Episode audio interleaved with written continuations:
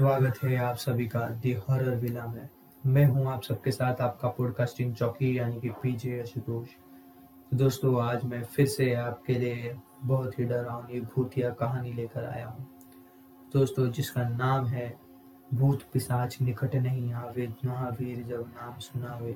मित्रों, मेरा नाम आशुतोष है और मैं महाराष्ट्र के नांदेड़ का रहने वाला हूँ। आज मैं आपको मेरे भाई के साथ घटी सच्ची घटना आपको बताना चाहता हूँ।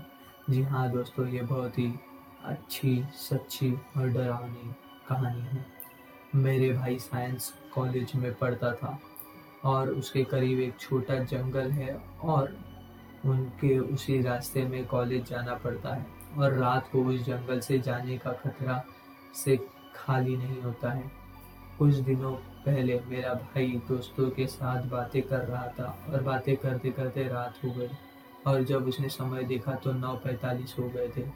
उसी जंगल में घर तक पहुंचने का एक छोटा रास्ता भी था, लेकिन वह रात को कोई नहीं गुजरता था। लेकिन मेरे भाई के दोस्तों ने उसी रास्ते से जाने का सोचा ताकि जल्दी घर पहुंच जाए।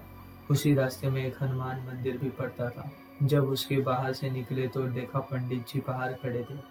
पंडित जी ने मेरे भाई और उसके दोस्तों को रोका और बोला, बेटा तुम घर जा रहे हो तो मुझे भी साथ ले चलो, मैं काफ़ी लेट हो गया हूँ और रास्ते में अकेले में काफ़ी डर भी लगता है।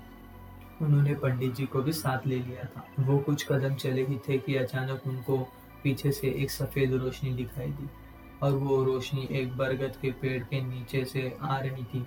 मेरे भाई ने पीछे मुड़कर उस रोशनी की तरफ जाना शुरू किया तो उनको एकदम सफ़ेद आदमी दिखाई दिया और उसकी आंखें भी सफ़ेद ही थी। मेरे भाई बुरी तरह से डर गए और भागकर दोस्तों के पास आया और उनको उस आदमी के बारे में बताया। मेरे भाई के दोस्तों भी उसे को अब देख पा रहे और वो जोर जोर से चिल्ला रहे थे, कौन है तू, कौन है तू।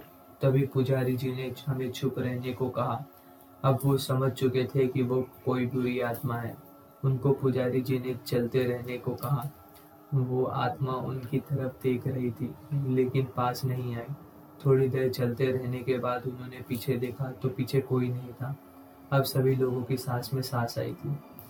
मेरे भाई के दोस्तों ने पुजारी से कई बार उस भूत के बारे में पूछा लेकिन पुजारी कुछ नहीं बोले। वो सभी जंगल के बाहर आ चुके थे और पुजारी जी ने कहा, ठीक है अब मैं घर जाता हूँ। वो आगे चल रहे थे कि उन्होंने फिर पुजारी जी को बतलाने के लिए पीछे मुड़े तो देखा कि पुजारी जी गायब हो गए थे।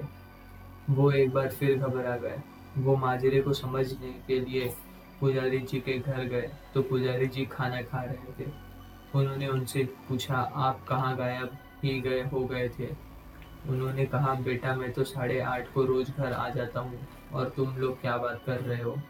वो पुजारी जी से बात किए बिना डर के मारे निकल पड़े और रास्ते में उन्हें एहसास हुआ कि शायद उनके उस विपत्ति से बचाने के लिए कुछ शायद पुजारी जी के वेश में आए थे।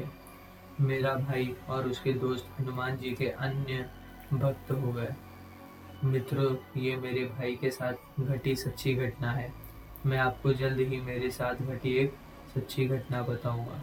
तो दोस्तों, आपको ये कहानी कैसी लगी है मुझे ज़रूर बताइएगा, कमेंट सेक्शन में ज़रूर लिखिएगा, लाइक शेयर एंड सब्सक्राइब ज़रूर करिएगा। धन्यवाद।